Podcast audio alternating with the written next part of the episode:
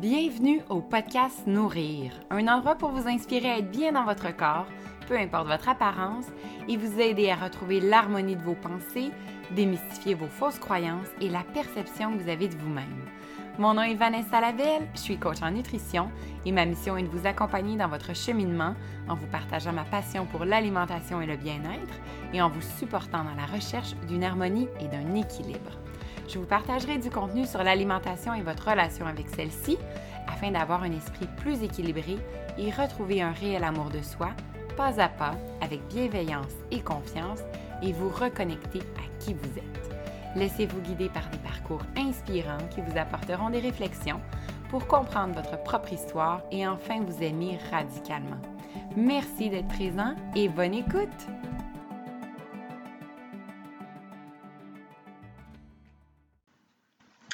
Bonjour et bienvenue au podcast Nourrir. J'espère que vous allez bien. J'espère que vous passez une très belle semaine, peu importe le moment euh, où vous m'écoutez aujourd'hui.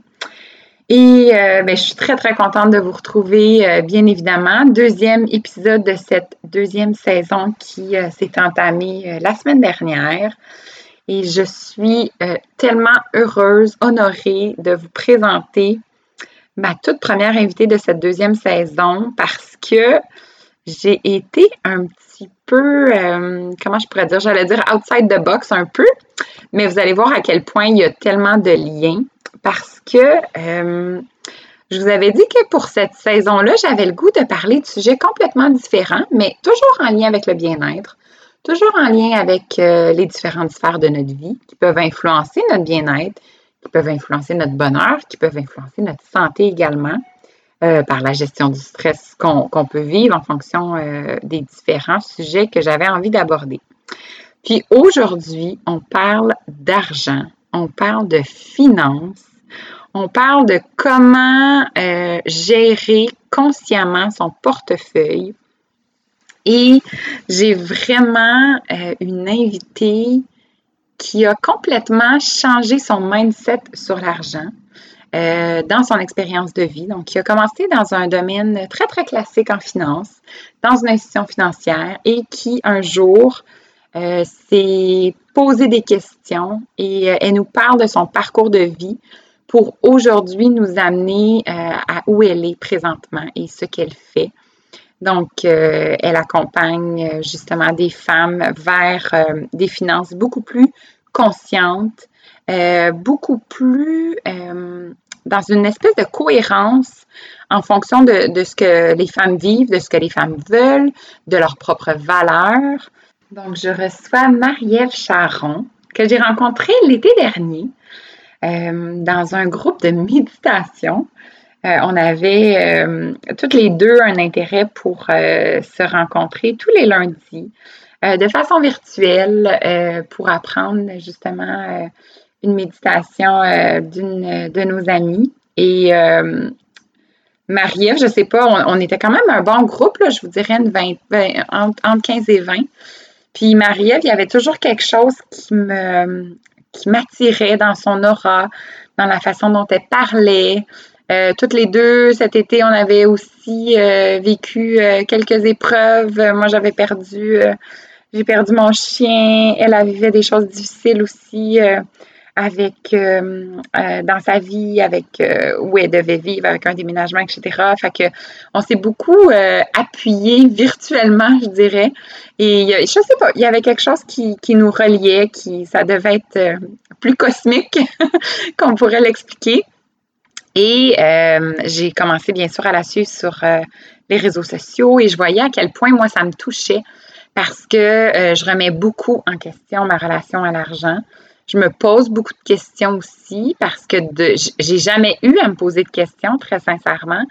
Euh, j'ai été quand même choyée euh, dans ma jeunesse parce que on était dans la classe moyenne, donc on n'a jamais manqué d'argent.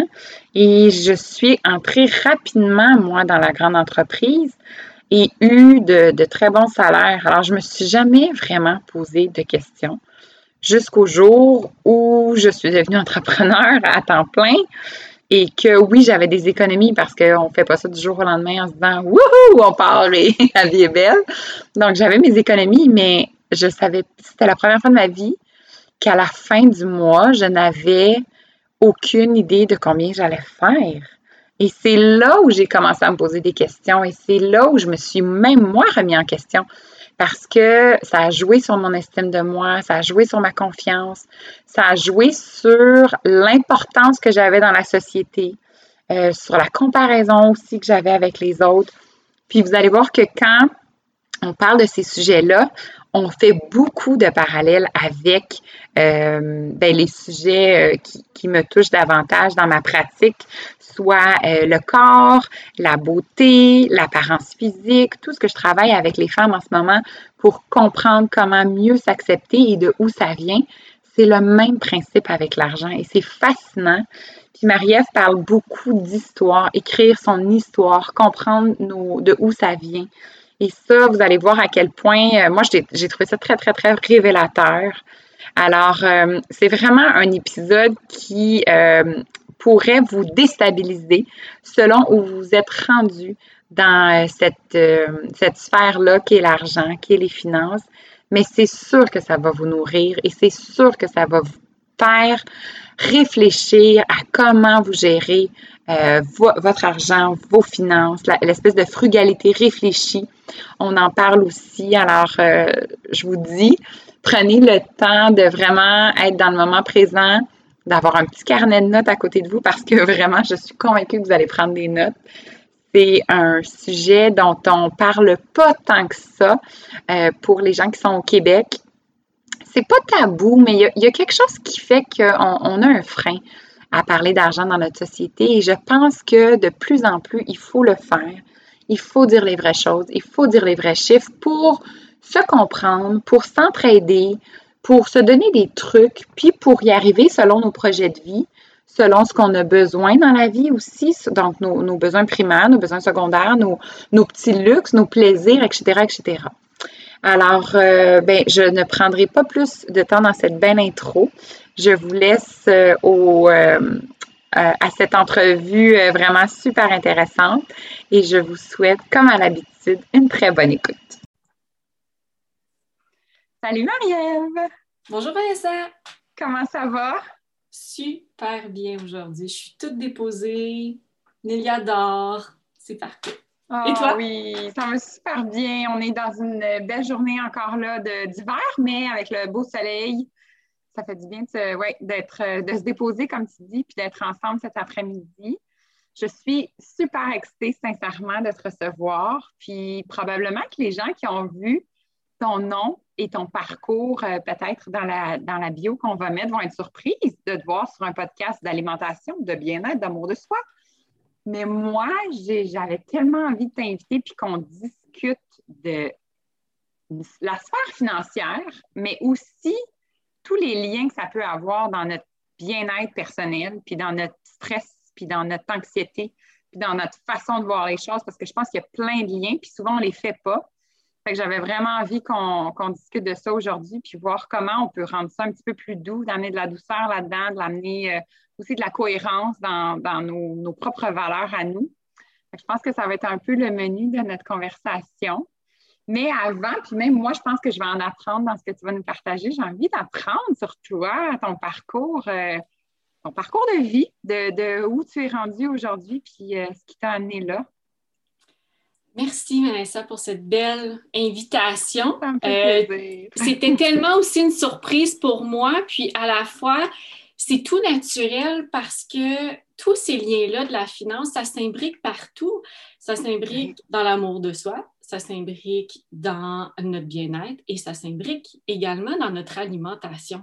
Tout à fait. Euh, premier, premier lien qu'on est capable de faire, c'est reconnu statistiquement que, moi je les appelle les plaisirs de la table, fait partie d'un des cinq piliers de la finance parce que ça prend une part importante de notre vie, de notre budget. Donc, les mhm. liens se font naturellement. On ne peut pas extraire la finance euh, de, de, ces trois éléments-là. Donc, euh, un grand merci à toi d'offrir, de, m'offrir cette, place-là. Vraiment, merci beaucoup. Mon parcours, wow! Euh, mon parcours, en fait, moi, je suis. La finance est venue à moi. C'est pas moi qui ai choisi la finance dans ma vie. J'étudiais à la base en commerce, en commerce de mode. Ah, OK. Au cégep. C'est intéressant. OK. Puis, euh, je me cherchais un emploi d'été et euh, on m'a dit Marie-Ève, tu peux aller porter ton, ton, ton curriculum, ton CV dans les banques pour l'été, ils cherchent. Bon, mais parfait, je, veux, je vais y aller. Tu sais. C'est pas grave, il y a quelques succursales près de chez moi, c'est parfait. Donc, j'y vais. J'ai pas encore 18 ans. Et euh, on me demande, euh, je fais l'entrevue, tout ça, et on refuse ma candidature parce que je n'ai pas 18 ans et on me dit euh, l'été prochain, tu reviendras. Bon, ben OK. Et donc, j'atterris cet été-là dans une cuisine d'un club de golf. Donc, à travailler, je faisais la cuisine dans le club de golf. Je me levais à 5 heures du matin. La première chose que je faisais, c'était faire cuire du bacon. Je me souviendrai toute ma vie. C'est horrible. Veuillez m'excuser. Ah, et de l'odeur, j'imagine, hein, qui t'a oh, oui. dans le nez. Là. Vraiment, vraiment, vraiment. Donc, euh, puis, en fait, j'ai eu mes 18 ans.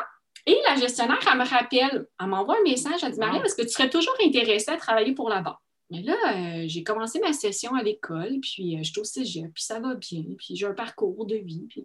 Je me dis, mais pourquoi pas? Tu sais, il y a peut-être quelques heures que je peux aller faire. C'est un milieu qui, qui, qui semble intéressant. Et donc, euh, je commence à travailler à la banque, au service à la clientèle, la personne qu'on va voir pour faire les dépôts retraits. C'est comme ça que ça commence. Oui, au comptoir. Et puis, euh, de fil en aiguille, je, vois que j'aime ça, je vois que j'ai une certaine aisance et je vois qu'on veut investir en moi aussi. Hmm. Donc, euh, je décide d'arrêter ma session en commerce de mode et pour vraiment travailler à temps plein à la banque. Et par la suite, euh, j'ai gravi les échelons comme ça pendant 15 ans. OK.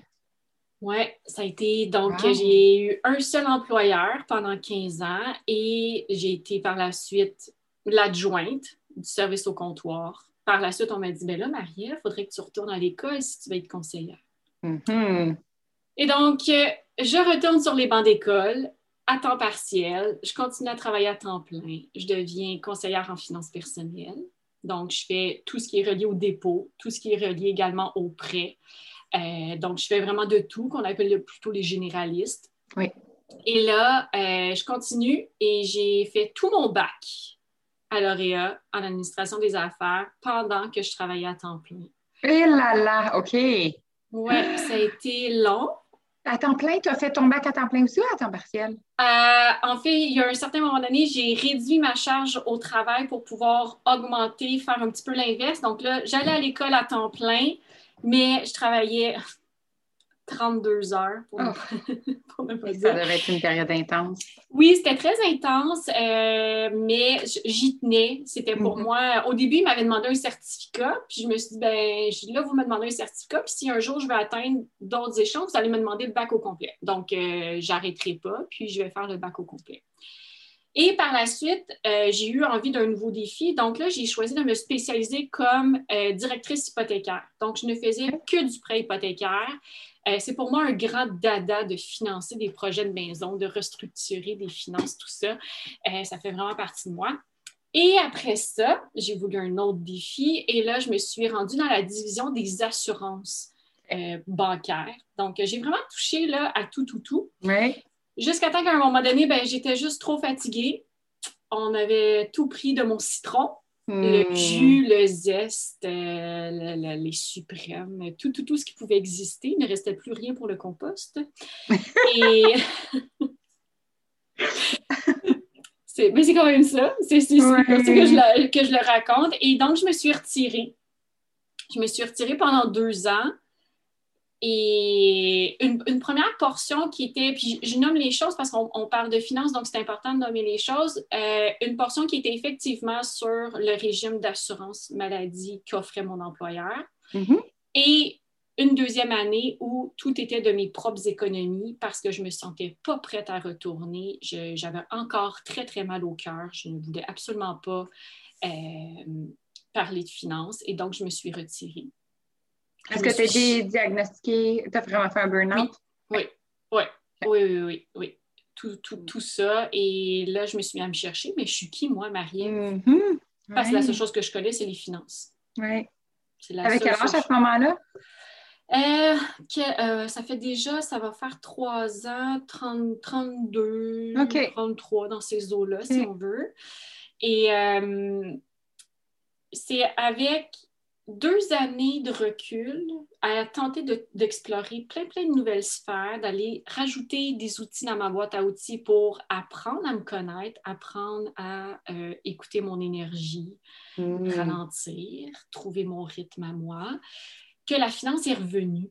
Il y a une amie qui m'a référé un ami qui avait besoin d'aide dans ses finances. Ça a pris cinq minutes. J'étais assise avec mon crayon, mes feuilles de papier, et là, ça s'est déclenché. J'étais donc heureuse de refaire son plan, ah. d'y trouver des solutions à ce que lui ne voyait plus. Et, les connexions se sont faites tellement rapidement, je pensais même pas que ça pouvait encore exister. Je pensais que j'avais tout perdu. Oui, que tu n'avais plus rien. Mm. Oui, et euh, c'est là que j'ai dit, OK, mais c'est encore là, c'est en moi. Ce que j'aime faire, c'est aider les gens avec leurs finances. C'est ça que j'aime. J'aime mm. ça profondément. Et c'est là que euh, le projet de l'autre façon est né. Ouais. C'était comment venir parler de finances mais dans le fossé que les banques ne feront pas, que la société n'a pas le mandat de faire, que nos gouvernements n'ont pas le mandat de faire, qu'aucune entreprise de consommation n'a le mandat de faire, ben moi, c'est là que j'ai envie d'être. Hmm.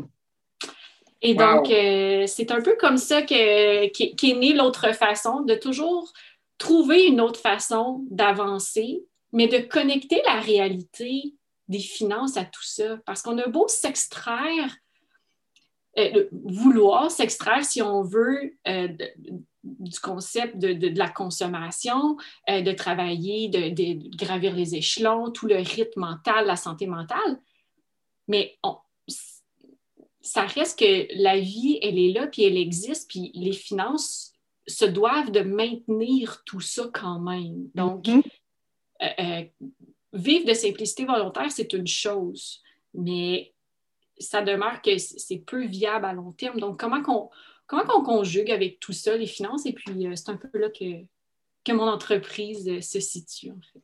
C'est tellement important ce que tu dis parce qu'effectivement, je pense qu'on devient de plus en plus attiré vers ce mode de vie-là, de faire attention, d'être plus simpliste pour la planète, pour nos finances, puis pour aussi montrer un exemple aussi euh, à nos enfants. Mais en même temps, on est dans la surconsommation autour de nous tout le temps. On se fait influencer par les gens, évidemment, qui ne suivent pas ce modèle-là, puis qui c'est très correct comme ça. Mais comment doser ça puis s'équilibrer là-dedans, c'est pas facile. Là. le fait que tu nommes ça puis tu dises, c'est correct de peut-être pas t'enfoncer à 100% là-dedans puis de faire un équilibre pour tes propres besoins à toi. Puis comment tu peux, toi, inclure certaines notions de, de cette pratique-là qui est quand même très intéressante, mais rester toi-même. Là. Si tu aimes euh, les vêtements, ben, tu as le droit de continuer à aimer les vêtements d'une certaine façon, peut-être plus intelligemment, peut-être avec des achats un petit peu plus euh, locaux, etc. Mais de, d'autres façons, l'autre façon, tu l'as dit, c'est exactement ça. C'est, vraiment, c'est, puis c'est là que la, frugalité réfléchie, parce que je l'appelle comme ça, euh, c'est là que ça, prend son sens. Si on aime les vêtements, c'est correct d'aimer les vêtements. Mais est-ce que justement on veut aller local? Est-ce qu'on est. Euh, qui a dit le nombre de vêtements qu'on devait avoir dans notre garde-robe? Hmm, exact, tout à fait. Euh, qui donc, euh, puis là, il y a tous les, tous les, défis qui existent, 33 morceaux à droite, à gauche, peu importe, mais mais même ça, 33, qui a dit que ça nous en prenait 33, excluant, incluant, euh, je ne sais pas trop. noir, le G, le C, ça. donc, puis c'est là que la frugalité réfléchie prend son sens. Euh, moi, je prends souvent l'exemple de nos vélos, hein, mon copain et moi. On est, euh, mon chum, c'est un, athlète Ironman, il, il fait environ 20 000, non, j'exagère, 15 000 km de vélo par année. ouais, donc, euh, c'est. Vous voyez pas ma face, mais c'est une face de wow! Donc, euh, pour nous, le vélo, ça prend beaucoup d'espace dans notre vie. Mais qui dit faire du vélo, c'est un sport, on va se le dire, c'est dispendieux, c'est pas Mm. tant accessible. Mm. Mais pour nous, ça reste que on va, on va choisir de prendre nos sous et d'avoir des vélos, d'avoir des vêtements d'été, d'hiver de vélo, d'avoir deux paires de, de chaussures de vélo, d'entretenir nos vélos. Puis ça, c'est le, le main core de notre famille, nos vélos. Oui. Puis c'est là la frugalité réfléchie qu'elle prend son sens aussi, puis de faire de chaque transaction un choix. À chaque fois qu'on prend une carte, qu'on décide de la passer sur le moniteur, qu'on prenne notre téléphone, chaque transaction qu'on fait se doit d'être un choix. Et c'est pas comme ça qu'on le perçoit hein, en général. Parce que quand on prend conscience de ça, ça fait tellement plus de sens qu'il faut s'arrêter avant finalement. Parce que si on veut que ce soit un choix réfléchi, il faut juste s'arrêter avant de faire Hmm, est-ce que c'est vraiment ça que je veux faire? Je veux-tu mettre la carte pour l'objet qui se retrouve devant moi? Là? Oui. C'est s'arrêter, s'observer et voir ça vient d'où. En, Mm. en dedans, là, je, je fais un signe de je me prends, puis en dedans, là, dans, dans- dans notre corps, là, ça vient d'où? Pourquoi on veut faire cet achat-là? Mhm. Et, et- et quand on crée cette distance-là, euh, qu'on se permet de le faire le plus souvent possible, mais c'est là qu'à un moment donné, les, les dépenses, les transactions, ben, il y en a de moins en moins. Mais moi, ce que je trouve le plus intéressant, c'est qu'il y a de plus en plus de journées où je ne dépense pas un sou. Wow. C'est quand Non. même euh, impressionnant, là. Allons-y, là. C'est quand la dernière fois, la dernière journée dans votre semaine, là, où vous n'avez pas dépensé? Oui, faut y penser. C'est sûr qu'on a un momentum, par contre, intéressant avec notre confinement. Oui. Je pense que les gens revoient leur façon de penser, qui est très bénéfique. Oui. Euh, partant du petit café le matin à finalement la, la commande de, de l'aliment qui manquait pour la recette qu'on avait décidé de faire versus qu'est-ce qu'on a dans notre frigo. C'est fou, je pense, comment on, on change notre mode de vie et on réalise ces petits achats-là qu'on n'avait pas fait le choix d'eux parce que ça devenait une habitude, parce que c'était ancré de nous, puis on ne se posait pas la question finalement.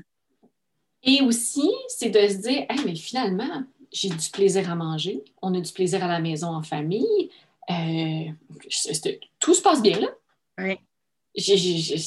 Mon bonheur n'est pas, est pas moindre, il est pas. euh, puis, puis- puis- et, et là, ah ben OK, ben, je pourrais peut-être retenter l'expérience demain. Puis, puis là, ainsi de suite. Oui. C'est incroyable, hein? Oui. Ouais. Euh, La euh, Honnêtement, la, la situation de la pandémie, je trouve que c'est vraiment ce qu'elle a de, de beau euh, avec les différents témoignages de, de- des financières conscientes. C'est vraiment ce qu'ils me disent. Marie, j'ai du fun à cuisiner. J'ai retrouvé la créativité de cuisiner. Euh, puis- puis donc, juste ça, c'est Mm. juste tout ça, c'est beau. Ouais. Oui, vraiment. Tu sais, si je fais un, un parallèle euh, personnel, tu sais, très, euh, très vulnérable, moi, la dernière année, à 2020, a été financièrement la plus difficile, en grosse guillemets, de ma vie, sincèrement. C'est moi, en mars, avril, j'ai perdu pratiquement tous mes clients. Tu sais, je ne suis pas un, un besoin essentiel. On met ça un petit peu de côté, notre bien-être, quand, du moins, le bien-être en lien beaucoup avec l'alimentation, avec l'amour de soi, pour se recentrer sur euh, nos biens essentiels, ce que je comprenais euh, totalement. Et ça a été une des plus belles années de ma vie, malgré tout.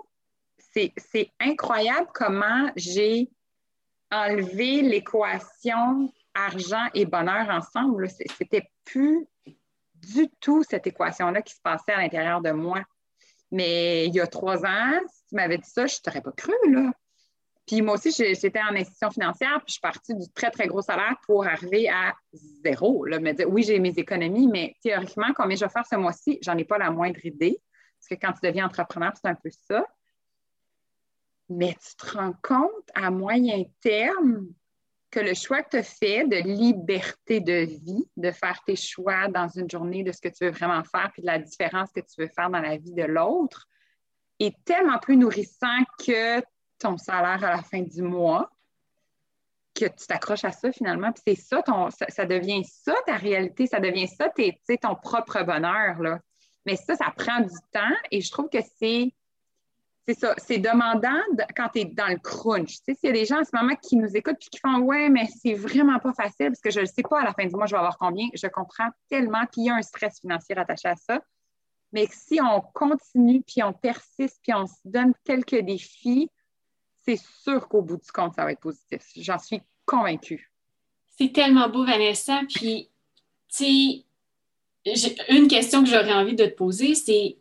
Puis, il y, avait, il y, a, plein de choses que tu as dit qui retiennent mon attention, mais il y en a vraiment deux. Euh, C'était quoi tes bonheurs quand tu as réalisé que tu avais justement perdu l'ensemble de tes revenus, mais que ton feeling, comment tu te sentais, tu étais bien?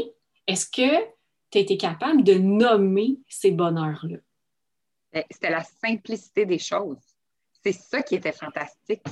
La simplicité, puis là, je ne veux pas aller dans trop l'ésotérique, mais la simplicité du moment présent, puis de reprendre goût à ça. De me dire, mm-hmm. je m'en vais chercher mes enfants à la garderie qui vont me sauter dans les bras. Puis on va revenir. Puis ça va chialer dans le char. Puis ça leur tentera pas de manger, c'est pas grave. La simplicité de partager le repas, même s'il y en a partout à terre, même si de revenir à l'essentiel, mm-hmm. puis de me dire à la fin de la journée, qu'est-ce que moi j'ai besoin? Je pense que j'ai tout à l'intérieur de ma maison et évidemment de moi. Mes enfants, est-ce qu'ils ont tout? Ils ont quelques vêtements, ils ont quelques jouets, la vie est belle, parfait. Mm-hmm. Mon mari est heureux, tout est en place. On n'a pas besoin, pour vrai, on n'a pas besoin. C'est vraiment ça. Et, et le deuxième élément, euh, quand les gens, tu sais, quand on est dedans, ça va tellement vite. Euh, puis c'est vrai, puis par où je commence, puis ça crunch, puis... Et il y a une phrase que j'entends, je l'ai partagée euh, aujourd'hui, puis je vous la repartage parce qu'elle est trop essentielle, c'est « Oui, mais Marie, à chaque fois que je dis qu'on avance quelque chose, qu'on avance. Oui, oui, oui, oui, mais Marie! Puis à chaque fois, je dis Mais non. Mm. Donc, c'est. C'est vraiment ça, c'est de revenir à soi, de se pencher et d'y aller une dépense à la fois, un choix à la fois, mm. sans se laisser on, influencer. Ça, là, c'est tellement primordial. Je n'aurais pas pu arriver au rythme de vie qu'on a aujourd'hui, au budget qu'on a aujourd'hui, euh, au choix de vie qu'on a aujourd'hui, euh, euh, d'avoir, de, de, en fait, ce que j'ai pas dit en, début, c'est que je viens d'arriver aux États-Unis, donc j'ai tout laissé ce que j'avais au Québec avec mon copain.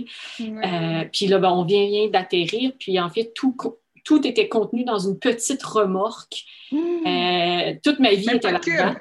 Oui, non, non, c'était, non, non, c'était une mini remorque derrière une petite voiture berline euh, qui ne pouvait pas tenir plus. Donc, euh, c'était même pas, euh, non, pas de camion de déménagement, rien du tout. donc, tout ça pour dire que quand notre vie nous suit comme ça dans une mini remorque, pour arriver à ça, ça a pris du temps. Oui. Il faut être doux envers soi-même, mais il faut aussi être honnête envers soi. Mm. Plus on va être honnête et se détacher des conditionnements sociaux, plus on va être capable de prendre des décisions pour soi. Et je vous dirais aussi d'avoir des gens avec qui on peut parler d'argent. Hmm, tout à fait, hein, parce qu'on est québécois et on ne euh, parle pas d'argent. Non. Et c'est un type que je me suis découvert au fil du temps là, en accompagnant euh, mes clientes, je me voyais comme leur meilleure amie des finances. Mm-hmm. Moi, je considère qu'on a tous besoin d'une meilleure amie avec qui on peut juste parler d'argent. De dire les vraies choses, les vrais chiffres, comment on se sent. C'est vrai. Ouais. on a toujours une gêne. On a toujours une gêne à garder. Euh, ouais. Tu sais, c'est à qui, avec qui, avec qui on jase d'argent? Mm-hmm. Tout à fait. C'est important. Oui. Puis probablement que euh, ça vient beaucoup avec la comparaison. Je pense qu'il y, a quelque chose de, fort là-dedans. Ça m'amène, tu vois, ça, m'amène une question. Euh, assez particulière parce que je ne sais pas si tu pourrais y répondre. Comment on fait pour justement s'enlever cette importance-là qu'on avait avec l'argent, avec le salaire qu'on faisait quand on en fait moins, justement, pour que ça ne joue pas sur notre confiance en soi? Parce que sincèrement, je, je donne mon, exemple, ça a joué sur mon ego beaucoup, beaucoup, beaucoup. Je suis qui, moi, avec ce salaire-là? Là, je me suis même posé la, la question. Ça peut paraître très superficiel, mais ça a tellement fait partie de, mes, de mon origine, puis de qui j'ai, comment j'ai été élevée, que le salaire avait un lien avec mon succès et qui je suis, que quand tu te retrouves avec un petit salaire, ben, es-tu la, la, même bonne personne que tu étais, tu sais? La question, oh mon Dieu, je pense, oui, c'est tellement, euh, ça a été, j'ai écrit sur cette question-là, Vanessa. Ah Je ne sais pas combien de carnets j'ai remplis, je, je je suis, euh, ça résonne énormément chez moi. Euh, beaucoup de choses, tu l'as nommé. Je suis qui? Je suis pas un salaire. Mm-hmm. Mm. C'est quoi la notion de succès et de réussite pour moi? Est-ce que mon seul indicateur, c'est un revenu? Et une fois qu'on part de ça, par la suite, même si on a beau avoir un bac, une maîtrise, et mon, truc à moi, c'est le suivant. Et si ça peut aider des gens, tant mieux. OK? Euh, mon amoureux, il est euh, docteur en génie mécanique et l'ensemble de son travail pendant son doctorat, c'était de travailler sur la création d'un os artificiel pour éventuellement euh, pouvoir faire des greffes osseuses. OK. Donc ça, c'est mon chum. Il est doctorant là-dedans, puis tout ça. Et actuellement, le choix que j'ai fait dans, notre vie familiale, c'est de laisser la chance à mon amoureux de pouvoir se trouver un poste dans n'importe quelle université pour continuer de faire de la recherche. Faire ce choix-là, ça impliquait qu'on ne restait pas au Québec parce qu'il n'y a pas de laboratoire de recherche. Faire ce choix-là impliquait qu'on allait avoir un seul revenu, pas deux. Hmm.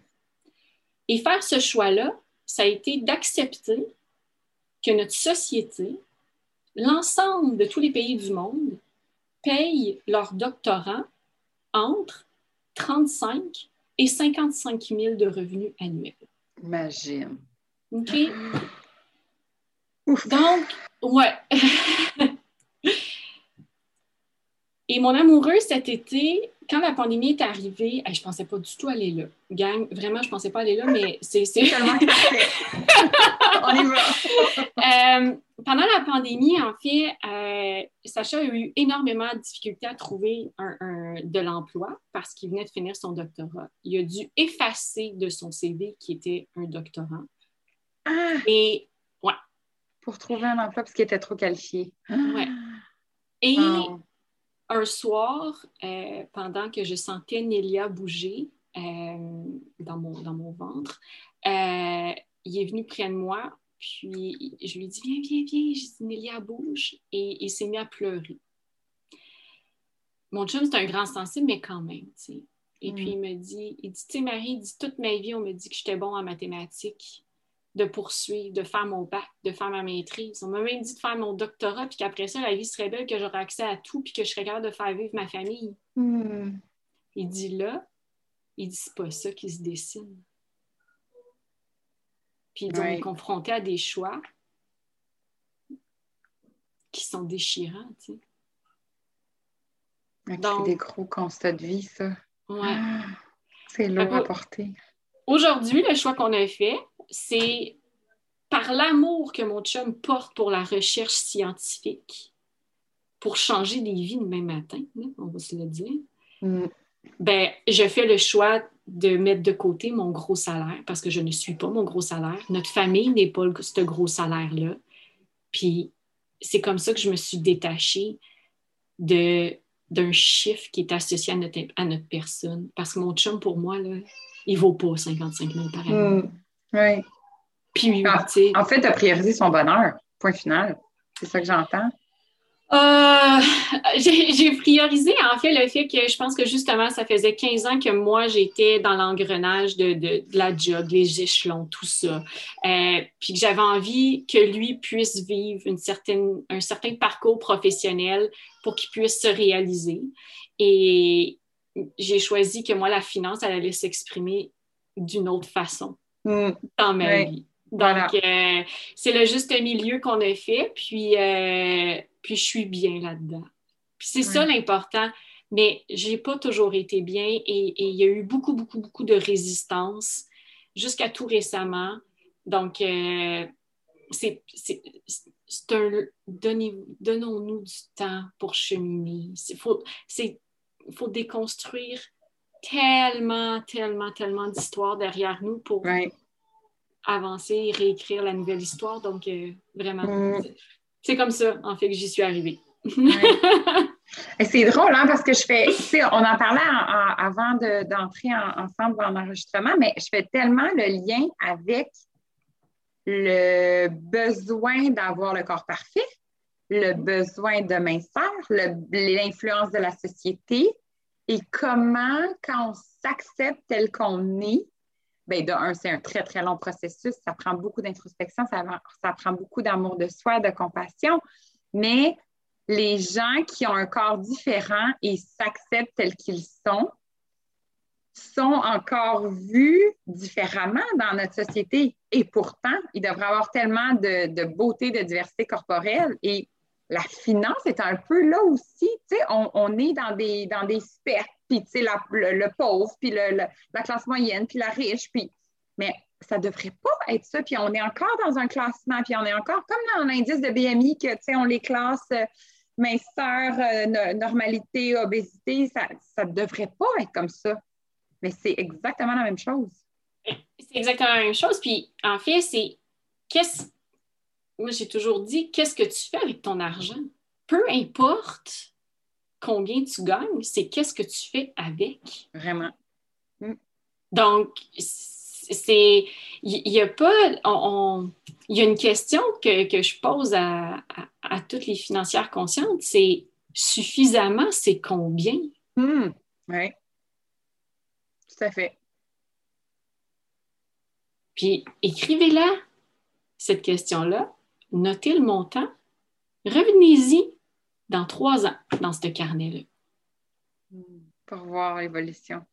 Peut-être que vous allez avoir atteint votre chiffre, peut-être pas. Puis si vous l'avez atteint, je vous garantis que ça ne sera pas encore suffisant. Ah, tu penses? C'est démontré euh, en psychologie, ah. malheureusement. Je suis comme déçue. Je pensais à me dire vous allez être fiers de vous. non. en fait, ça démontre qu'on n'est jamais satisfait de la situation dans laquelle on se trouve. Oui. Oui. Ben, la même chose avec le poids. Puis, e, e, exact. Je donne toujours l'exemple que moi, j'ai eu une, une, un trouble alimentaire important. Puis quand je suis arrivée là, au plus bas de la balance, là, puis c'était, c'était pas beau, là, mais moi, j'étais dessus assez fière. Mais j'aurais continué. On n'est jamais satisfait. Fait que je comprends que le chiffre voulu ou espéré financier ne répondra probablement jamais à ce qu'on désire finalement. Hmm. Exact. Et c'est pour ça qu'on revient à qu'est-ce qu'on fait avec notre argent? Et là, tu sais, il faut quand même, euh, je, tiens quand même à mentionner que il y a un seuil, là. Il y a un seuil qu'on a besoin pour vivre. Euh, puis, euh, il faut quand même faire attention là, dans mon discours. Là, je, suis très, très, très euh, au fait qu'on ne part pas de la même case. Par contre, à ça, j'ai envie de. Encore là, c'est mon amoureux, moi, qui. qui, qui mon amoureux m'a ouvert en fait, c'est lui, je pense, qui aurait pu être invité. Il m'a ouvert sur, sur tous ces éléments-là parce que lorsque j'ai rencontré Sacha, euh, Sacha était au doctorat et ne vivait d'une bourse d'études de 15 000 par année. il vivait seul dans un appartement sur le plateau à Montréal. Et on rencontre Sacha dans la rue. C'est la personne la plus joyeuse, la plus heureuse du monde. Mm-hmm. Mm. Donc, clairement, en, faisant la rencontre d'aujourd'hui, mon amoureux, mon mari, le père de, de Nélia, ben, j'ai pas eu le choix de redéfinir tout ce qui était pour moi complètement sensé. Puis Sacha vit pas, on vit pas de téléphone cellulaire, on vit pas de télévision, on vit pas de Netflix, on vit, euh, on pourrait continuer comme ça, mais c'est à chacun de faire ses choix. Mm. Ça reste que, voilà, tout dépendant de, ce qu'on veut. Tout à fait. Est-ce que ça ressemble à ça, une rencontre, une première rencontre client? Comment ça se passe avec toi? Qu'est-ce qu'on regarde en premier? En fait, c'est l'histoire, ton histoire avec l'argent. En fait, ce qu'on fait, c'est la première chose, c'est je vous invite, j'invite les, les, Souvent, c'est des femmes, c'est cool, parce que j'aime hein? ça. Souvent, mais en fait, ce qui est intéressant dans, dans tout ça, c'est je rentre en communication pour commencer avec la femme, puis la femme a réussi à amener son chum d'un rencontre. C'est beau, beau, beau, parce que dans l'ensemble de mes 15 ans de banque, c'était complètement l'inverse. C'était l'homme qui prenait le mm-hmm. rendez-vous, puis on avait l'impression que la femme faisait juste accompagner. Mm. Puis souvent, moi, je disais à l'homme dans, les rencontres, « Eh oh, attendez, là, moi, je vais être sûre que, que, que madame comprenne. » Donc, bref. Aujourd'hui, j'inverse tout ça, là, puis ça me fait une grande joie à l'intérieur de ah, moi. tellement. Ben, tu dois magnétiser beaucoup le volet féminin de Mais oui. financière, c'est très masculin. On Mais ben, voilà. Et donc, euh, ce qu'on fait, c'est qu'on revient, on, prend un temps d'arrêt, puis la première chose qu'on fait, c'est qu'on écrit son histoire face à l'argent. C'est synonyme de quoi pour soi, l'argent? Mm. Et on retourne loin, loin, loin, là, dans notre petite enfance. Ça se passait comment les discussions d'argent à, la maison? Comment on était éduqués face à l'argent? Puis aujourd'hui, qu'est-ce, qui, qu'est-ce que j'ai amené dans mon baluchon? Qui reste, oui. Oui. Ouais. Puis, bon, comme la majorité ont des enfants, ben là, à partir de là, qu'est-ce qui nous sert? Qu'est-ce qui nous sert plus? Mais surtout, qu'est-ce qu'on a envie aujourd'hui de transmettre à nos mm. enfants? Mm. Tout à fait. c'est tellement fort, ça, là, parce que c'est nos patterns. Là. Puis si on n'a pas mis un stop pour dire Attends une minute, comment je suis en train de lui parler, ça, peut faire un peu le même principe que nous, en ce moment, on a fait, mais qu'on est en train probablement de travailler. Oui, tout à fait. Puis si pendant 30 ans, on n'a jamais travaillé le volet de la finance, d'être d'être confortable d'en parler, d'être confortable de, de, jouer au Monopoly avec nos enfants, puis d'expliquer le capitalisme du jeu du Monopoly, ne serait-ce que ça, tu sais. Parce que l'objectif là, du Monopoly, ça ne devrait pas être de posséder le plus de maisons, le plus d'hôtels, puis le plus d'argent. Mm comment on est capable de réinventer le jeu de Monopoly, tu sais? Oui, oui, oui. Donc, la première, première rencontre, c'est vraiment ça. On, plonge à l'intérieur de ça sur l'histoire qu'on a par rapport à la finance. Et, et bien, par la suite, la question qu'on se pose, c'est ben, combien je me coûte? Hmm. OK. C'est une bonne question. Ça, ça me fait peur. Parce que souvent, on va parler de budget. Mm. Bon, mais fais ton budget. Oui, exact. Aligner des hein. chiffres, là, il y a, je pense que nos enfants dans la sixième année sont capables de faire des additions pour que ça balance, là. Tu sais, une mm-hmm. équation, c'est... Mais c'est pas ça. C'est combien tu te coûtes. Tu as besoin de générer combien de revenus pour payer ta vie? Oui. Donc, on change nos lunettes. Mm, on va à l'inverse, exact. Exact. Mm. Et là, c'est beau, les constats. Les, euh, Puis on travaille à travers les, six grands piliers de la, de la finance consciente. Le refuge, notre maison, notre maisonnée. Ça prend quel pourcentage de notre vie? Les plaisirs de la table. Tout ce qui est les communications, cellulaire, mm-hmm. télé, Internet, les zooms de ce monde, nos déplacements. Mm-hmm. Comment ça se fait qu'au fil du temps, on en est venu à accepter d'avoir des prêts auto dans notre budget? Mm. Pour un engin, de tôle qui est stationné 95% du temps. Oui, c'est vrai, hein? Surtout ces temps-ci. Ces temps-ci, ça, pourrait augmenter, je pense. C'est une statistique. Oh en fait, cette, statistique-là, elle est, elle est véridique, elle a été vérifiée. Pour vrai? ah oui, oui. Ah, non, non, non. Non, non, non, non, non, non. Ça, c'est pour moi. 95% du temps. Mais ben, calculons-le. On prend notre voiture. Avant, on pouvait prendre notre voiture 30, 45, une heure et demie le matin, une heure et demie le soir, trois heures sur 24 heures. Hmm. Voilà. C'est simple comme ça. Mais pourtant, on a un prêt auto associé et, si on ne se dit pas les vraies choses, si on ne revient pas à cette discussion-là, c'est accepter socialement d'avoir un prêt auto. Tout à fait. Tu as tout à fait raison. Mais si on ne se rend pas compte que justement ce petit 5 %-là de notre vie vient peut-être manger 15, 20% de notre budget, c'est là où ça doit faire le clash, puis se, poser les vraies questions. Je vous confirme que j'ai vendu ma voiture de luxe après ça. mais je, je suis pas, parce que euh, souvent je le dis avec humour, mais je suis pas différente de personne. Le cheminement, je suis une fille qui a travaillé dans une banque, qui avait pour objectif de faire de l'argent dans la vie, puis de l'exposer par la possession de biens quelconques, je ne suis pas différente. Mm. Aujourd'hui, je suis capable de dire que non, je n'ai pas de pré-auto. Oui, j'ai encore une voiture parce que je n'ai pas encore réussi à m'en débarrasser, mais ça demeure que aujourd'hui, au moins, je n'ai pas de dette associée à cette voiture. À la voiture, oui. Exact. Donc, il y a les déplacements, et par la suite, il y a tout ce qui est plaisir et bonheur. Mm. Ça n'en prend. C'est pour ça qu'on vit. Oui, oui, exactement. Et moi, j'ai un, sixième pilier dans ma vision personnelle. Euh, j'ai tout ce qui est relié à nos enfants. Donc, dans notre vision des finances, à mon amoureux et moi, on, vraiment, on isole tout ce qui est en lien avec les besoins de Nélia. Euh, parce que j'ai envie de documenter combien Nélia va nous coûter. Euh, hmm. vous allez trouver ça étrange, là. Ben, intéressant, moi, je dirais.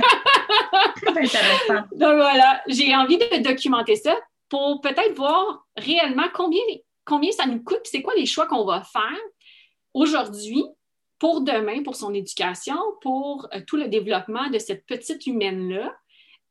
comment qu'on est capable d'y arriver à moindre coût de l'autre façon. Oui. Euh, Puis encore là, est-ce que tu es dans l'équilibre? Tu es dans l'équilibre du seconde main, des jouets recyclés, de tout ça? Oui. Toujours. Et là, c'est très, très, très difficile. Je viens d'arriver aux États-Unis, j'ai aucun repère. Euh, je suis en région euh, en campagne. j'ai rien sur Facebook Market en ce moment. Là.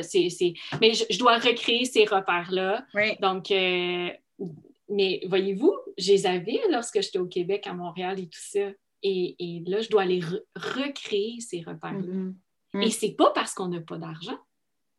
C'est pas parce que j'ai pas les moyens d'acheter des jouets neufs. C'est parce que je veux juste pas. Oui. C'est le choix que tu fais. Et le défi que tu te donnes d'une certaine façon aussi. Oui. Oui.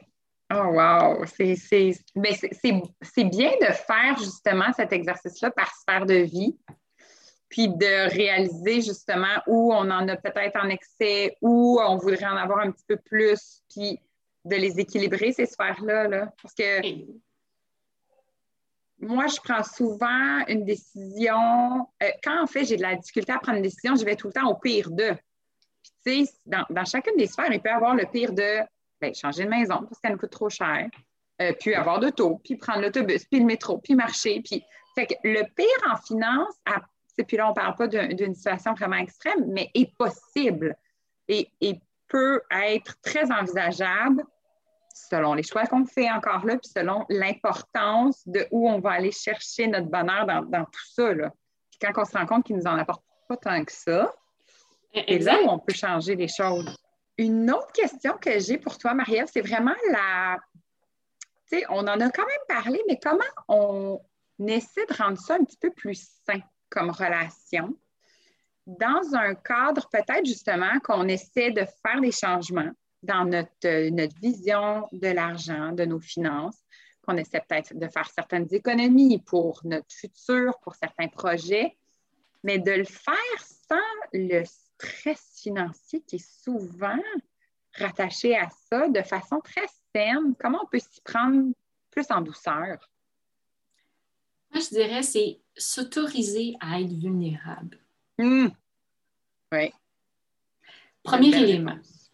Parce que si on ne s'autorise pas à dire je le sais pas, je ne l'ai jamais appris, ça ne m'a jamais intéressé. C'est très, très, très difficile de pouvoir bâtir ce qu'on souhaite, d'accéder à bâtir nos projets de cœur, que je les appelle, ça devient machinal, mathématique, ce que la banque me dit de faire, puis là, on ne comprend pas trop, mais là, il me fait signer. Fait que j'ai un CELI, mais tu sais. Donc, je pense que la première chose, c'est vraiment s'autoriser à être vulnérable et d'ajouter du temps dans notre horaire pour apprendre ce qu'on n'a mm-hmm. jamais appris. Est-ce que c'est une lecture par semaine? deux, trois, les blogs de frugalité explosent en ce moment depuis la pandémie. Il y en a hein? partout, partout, partout. L'information, vous pouvez en trouver, vous pouvez chercher, et c'est vraiment hyper accessible. Donc, ça, ça serait la première chose. La deuxième, c'est de revenir à considérer l'argent comme ce pourquoi elle est un moyen d'échange. Hmm qui est la base, oui. Une fois qu'on. Quand on fait le lien avec l'alimentation, ce qu'on dit, c'est manger des fruits et légumes. Là, tu, pourras me corriger. vas-y, vas-y. Quand même, quand même, ramène-moi là. Donc, euh, manger le moins transformé possible, mm-hmm. puis manger selon notre société. Tout à fait. Bon, OK, parfait. Mais c'est la même chose. C'est d'arriver à dire le moins transformé possible, ben, c'est le moins dépensé possible. D'apprendre à cuisiner, c'est d'apprendre peut-être à investir pour vous. Mm-hmm.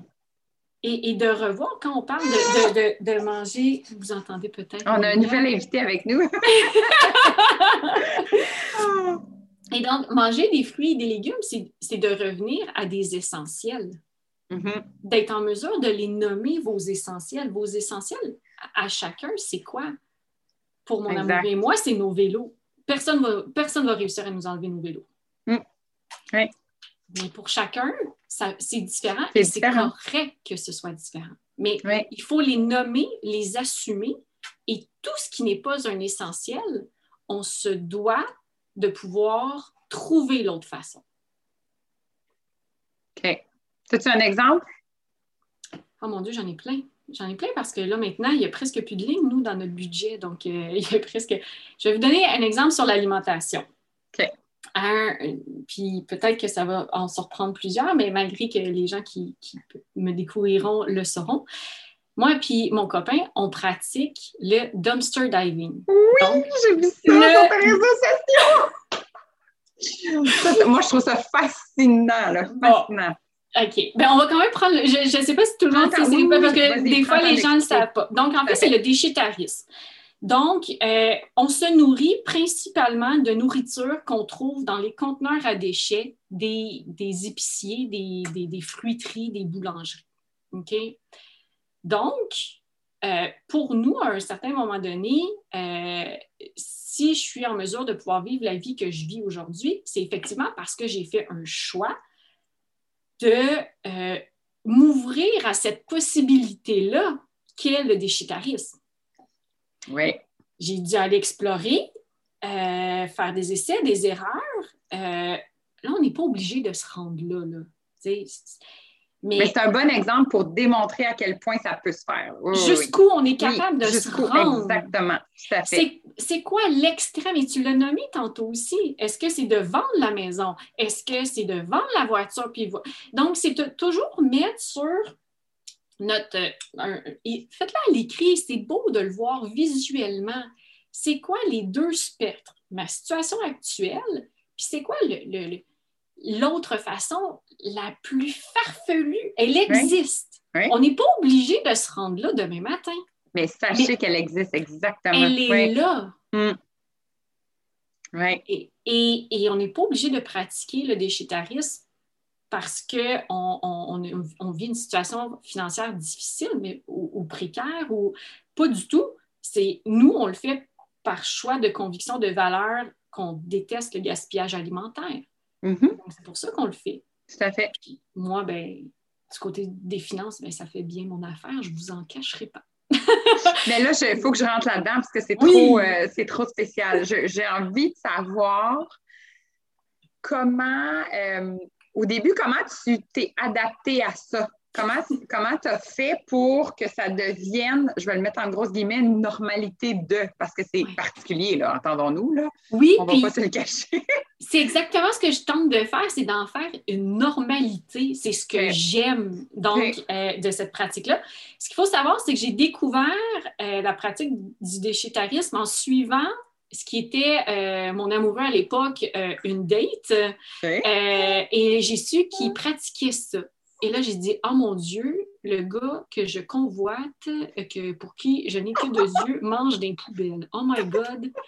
Seigneur Dieu, qui est mieux d'avoir une bonne explication pour moi. Hein? Non, mais ça reste que c'est quand même ce que je me suis, euh, je, me suis dit dans ma tête. Et lorsque je lui ai posé la question à notre deuxième date, Déjà là, t'es allée. Moi, je trouve Ah oui! Ah oui, oui, oui! Ah oui, non, non! On y va! très courageux! On y va! C'était tellement sensé ce qu'il m'a dit.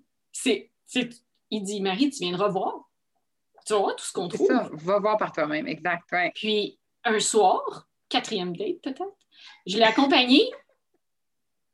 Hein? Avec, tu sais, c'est, avec tout, tu, tu, tu, oh mon Dieu, les gens vont me regarder. Oh Seigneur Dieu, je peux-tu vraiment ouvrir ça, moi, une poubelle? Puis, euh, ah, personne, je vous jure, personne peut être indifférent devant autant d'abondance gaspillée. Personne. Après, les limites, les résistances qu'on a à mettre la main dans la poubelle, de le prendre, c'est une chose. Mm-hmm. De le ramener à la maison, deux. De le consommer, trois. C'est mais c'est comme ça que ça s'est passé pour nous. C'est vraiment parce que j'ai découvert que Sacha pratiquait le, le, dumpster. Oui. Puis là, tu dirais que ton épicerie est faite à combien de pourcentage environ? 98. Ah! Oui. Pas sérieuse, 98 oui, oui, oui. oui, Je peux, je peux nommer ce qu'on ne trouve pas dans un conteneur. Wow! Incroyable. J'en reviens pas. Et là, ça fait une semaine qu'on est arrivé aux États-Unis et on a trouvé trois repères. Déjà. Ouais. Est-ce que c'est permis? Euh, en fait, pour parler du Québec, la réponse c'est oui. Euh, ça se peut par contre qu'il euh, y ait une certaine. en fait, pour le Québec, la réponse c'est oui, c'est permis. Là où il peut avoir, euh, souvent on me pose cette question-là, c'est lorsque les conteneurs se trouvent sur un terrain privé. Là, en fait, c'est la même chose que si euh, demain, on met euh, nos, vidanges sur le bord du chemin, bien, ils sont rendus sur le bord du chemin. Ils appartiennent à la ville. Donc, n'importe qui peut aller dans la poubelle. Mais jamais demain matin, je vais me rendre sur le côté de ta maison, ouvrir ta poubelle. C'est ton mm-hmm. terrain privé. Donc, mm. la nuance, elle est là. Ça peut arriver qu'un employé sorte et là, euh, nous dise, euh, soit l'employé, lui, ça ne lui dérange pas, euh, ça va être le propriétaire qui va sortir. Puis là, on va engager la conversation un peu et peut-être qu'il va nous demander de partir. Et nous, on va résister, on va dire non, non, non, on veut les denrées. Et si vraiment il nous demande de partir, on va partir et on va revenir le soir, tout simplement. Mais sinon, c'est très rare qu'on. C'est très, c'est, très rare que, un, on croise des gens ou euh, on fait ça de soir, puis. Euh, c'est tellement un bon. Ben, de un, c'est parleur, l'image, elle est là. Puis en même temps, moi, j'ai vu certaines de tes stories, puis tes posts, puis je ne pouvais pas le croire. Puis c'était bio, puis ça avait l'air comme si tu avais été à l'épicerie faire ta commande. J'en en revenais pas. je pense que tu as bien nommé qu'on reste indifférent à l'essayer et à voir où ça peut nous amener. Oui. Je te dis pas que je vais le faire la semaine prochaine, mais je suis vraiment curieuse de l'essayer. Puis, des fois, ça peut être. Tu sais, l'étape avant, c'est le gaspillage alimentaire ressemble à quoi dans notre propre frigo? Parce que là, les gens sont. Effectivement, c'est vraiment, vraiment fascinant. Et quand on, revient vers soi, qu'est-ce qu'on jette? Qu'est-ce qu'on ne transforme pas? Euh, ça fait combien de temps que notre congélateur est, rempli, qu'on pousse, mais que plus rien rentre? Donc, le, gaspillage alimentaire, on est capable de se retourner vers soi. Tout à fait. Avant d'arriver, tu sais, donc. Exact. Puis ce que j'allais dire, c'est que quand tu prends conscience que tu veux faire une différence sur la planète, euh, par différents gestes que tu fais, dont récupérer, dont aller chercher des, euh, des, des, jouets usagés pour ses enfants, par exemple, et que tu en viens à l'alimentation, moi, ce que j'entends souvent, c'est mais ça prend du temps. Ça prend du temps à retransformer, ça prend du temps à mariner, ça prend du temps, ça prend du temps. Mais quand on se remet à penser à nos propres valeurs, puis le temps qu'on va probablement mettre à autre chose, dont aller à l'épicerie, versus transformer ce qu'on a déjà dans notre frigère, ça revient au même, là. Mais vraiment, là. Et simplifier son alimentation, puis là, c'est au fil du temps, il euh, y, a des, des, produits que j'achète plus. Là. Moi, je n'achète plus de vinaigrette. OK, ça fait toujours, ouais. Ben, au, sens que j'ai plus besoin au fil du temps parce que j'ai simplifié notre alimentation, pas simplifié en termes de choix de menu, de diversité d'aliments, simplifié dans le sens mes attentes. Exact. Mm. Donc, euh, je, fais, on apprend une recette de vinaigrette de base, puis après ça, on s'amuse à créer à travers. Tout à fait. donc, c'est comme ça qu'on en est arrivé pour l'alimentation, effectivement. Mm. Et les plaisirs de la table est un, gros, un grand, grand, grand et profond pilier des finances conscientes. Mm-hmm. Euh, ça pourrait être euh, l'objet d'une formation en soi. Le lien entre l'alimentation, bien s'alimenter, et les finances qui s'y rapportent. Tout à fait. Ah oui, on pourrait faire une thèse. oui, vraiment. Parce que c'est vrai que ça coûte cher, mais il y a une façon de le faire intelligemment. Mais encore là, ça revient au temps. C'est de prendre le temps de comprendre comment on veut le faire. Est-ce qu'on veut justement regarder les circulaires? Est-ce qu'on veut acheter euh, de façon euh, plus en batch? Est-ce qu'on veut acheter en vrac? Est-ce que, tu sais, il y, a tellement de façons qui sont proposées, mais je pense qu'on est encore là dans des habitudes, puis dans des, dans, des, modes de vie où on ne veut pas trop transformer non plus. Puis, ah, ben moi, je fais la commande tel jour, puis je vais chercher mes choses. Mais si on, se déstabilise un petit peu, puis on essaie d'autres choses, puis ça fonctionne. Il y a tellement de fierté aussi qui est rattachée à ça, imagine. Si en plus, il y a, une, économie de coûts, ben là, c'est encore mieux. Là. Tout le monde est gagnant, puis notre santé en est pas affectée négativement. Au contraire, souvent, ça va être que positif. Parce que ce qu'on trouve dans les conteneurs, c'est des fruits des légumes. Oui, du pain. Et, mm. donc, je, mange mieux que, que, que j'aurais pu que tu pourrais peut-être te permettre, oui, exact. À une époque où je travaillais énormément d'heures, je confirme qu'aujourd'hui, je mange mieux. Donc, euh... Mais tu priorises ta santé aussi? Oui. Oui, oui, oui. Puis qu'en est-il de cette indépendance financière-là qu'on entend tant parler? Oh, là, M. McSween qui sort un livre à 45 ans, puis le oui. 55. Puis comment tu vois ça? C'est quoi ta perception, toi, de tout ça?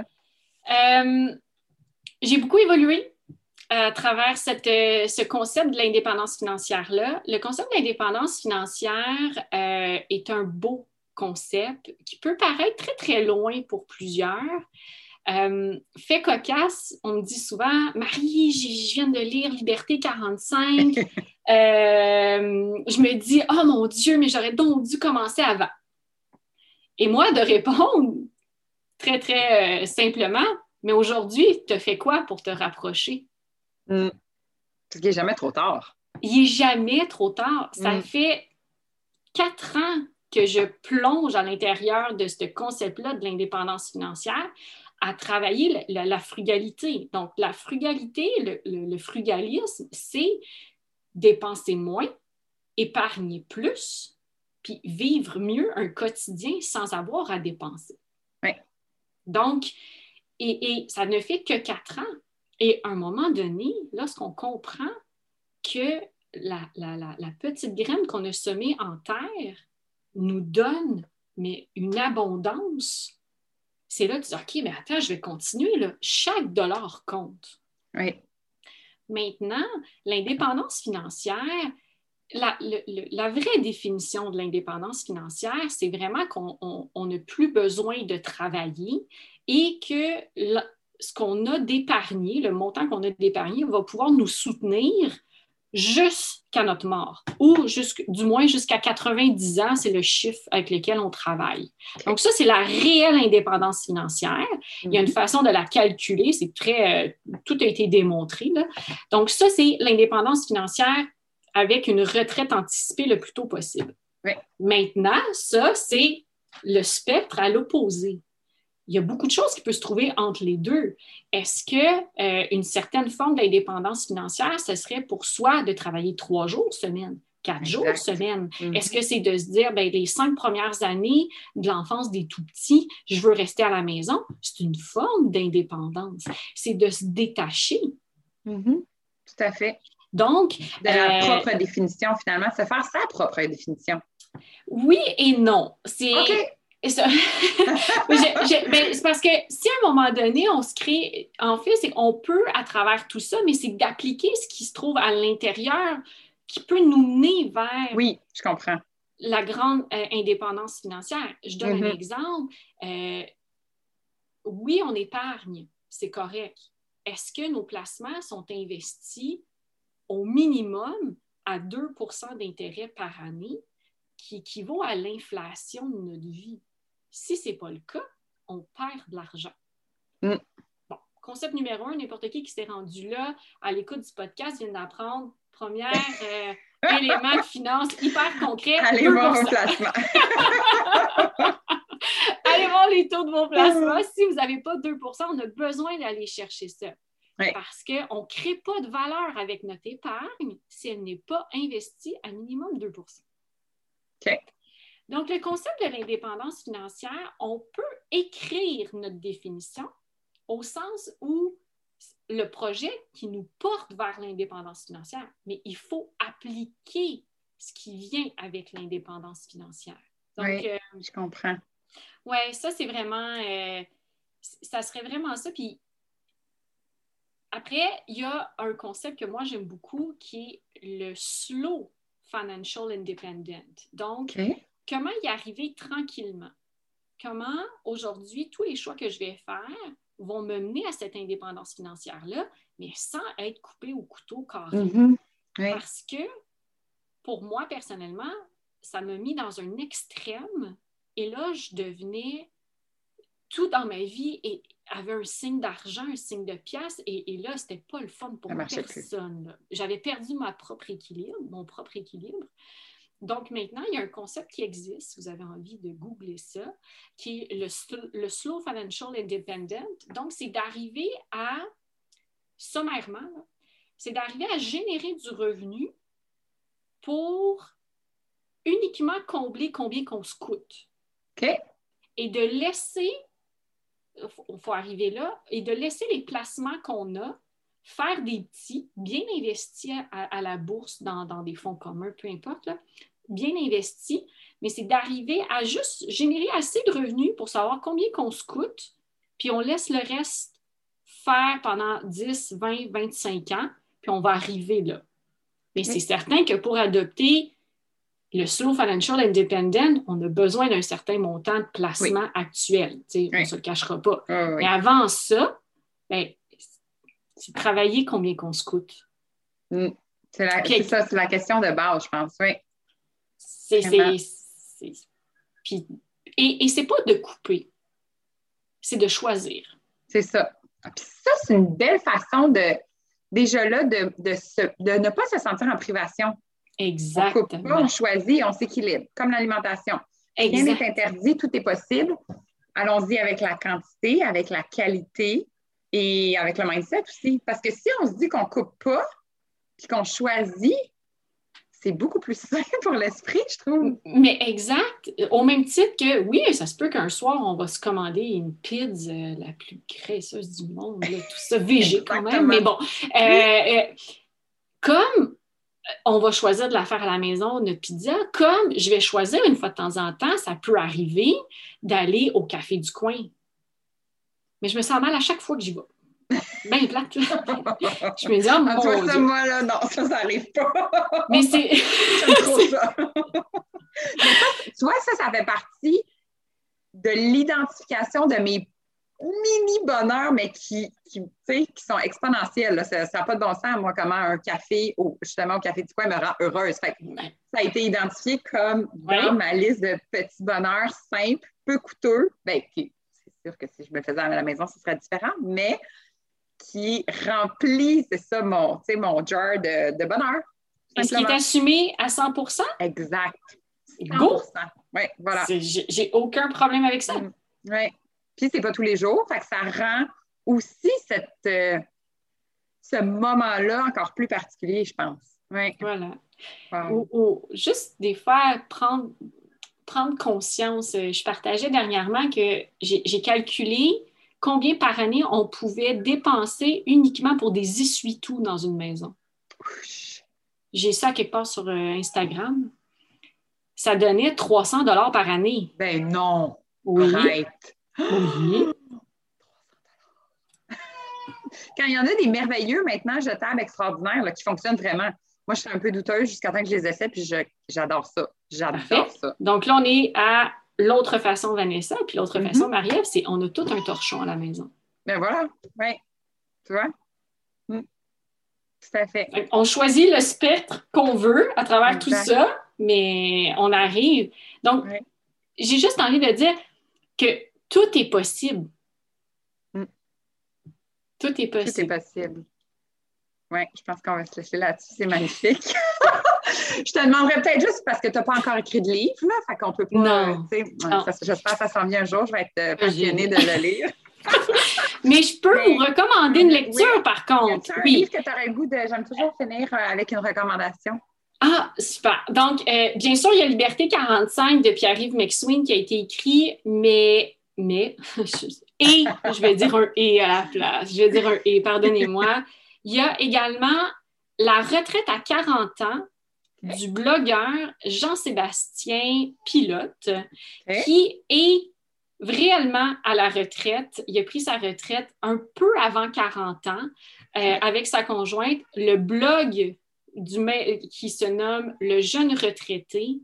Et, et pour moi, là, quand j'ai découvert cet homme, ce blog et ce livre, j'ai fait Wow, tout ce ah, était là dans ma tête, il vient de mettre des mots. Donc, euh, et, plusieurs, oui, exactement. Donc, euh, pour moi, c'est le livre à lire pour s'imprégner de cette euh, de ce cheminement de la friolité. Ouais. As-tu un peu plus, un livre peut-être plus sur notre l'histoire ou les liens avec comment on gère notre relation à l'argent? Il y en a-tu qui t'a marqué? Oui, et, ah, euh, euh, euh, votre rapport à l'argent. C'est écrit par un psychologue de mémoire et c'est d'ailleurs dans, ce livre-là que j'ai puisé la, question combien suffisamment, c'est combien. Donc, ça, vient, ça vient de cet auteur-là. On mettra les notes. Dans les, ouais, dans, les, dans, les, notes. Mais vraiment, votre rapport à l'argent, qui est un, un, aspect un petit peu plus psychologique, puis il nous amène des histoires des gens à, l'intérieur de son livre. J'ai énormément aimé ce, livre-là. Donc, quelque chose de bien concret, la retraite à 40 ans et euh, plus le côté intériorisé, votre rapport à l'argent. Ouais. ouais. Oh, merci, Marie-Ève. Je pense qu'on va avoir éclairé tellement de petits tiroirs dans la tête des gens. Je pense qu'il y a une réflexion à avoir. On retourne à notre euh, à notre journal pour euh, se faire une introspection, puis se poser les bonnes questions, puis parlez-en, parlez-en. Moi, je pense que moi, je, je suis une personne qui n'en parle pas nécessairement, qui n'a pas de gêne, par contre. je pense que de plus en plus, moi, je vais, je vais introduire cette, euh, cette conversation-là parce que c'est important puis ça ne devrait pas être tabou. Non. Pas du tout. Et ma Mm. porte est là. Si vous ne savez pas Ben, laquelle ouvrir, Oui, ma porte est là. Vous avez une Oui. petite une question, un, Tout à un- fait. Peu importe, ma porte est On va mettre les là. liens fait que pour te retrouver afin que les gens puissent te découvrir parce que tu as un super beau compte Instagram aussi avec plein de réflexions, plein de, de façons de faire les choses différemment, justement. Merci énormément, Maria, pour ce beau moment. Merci à toi, Vanessa.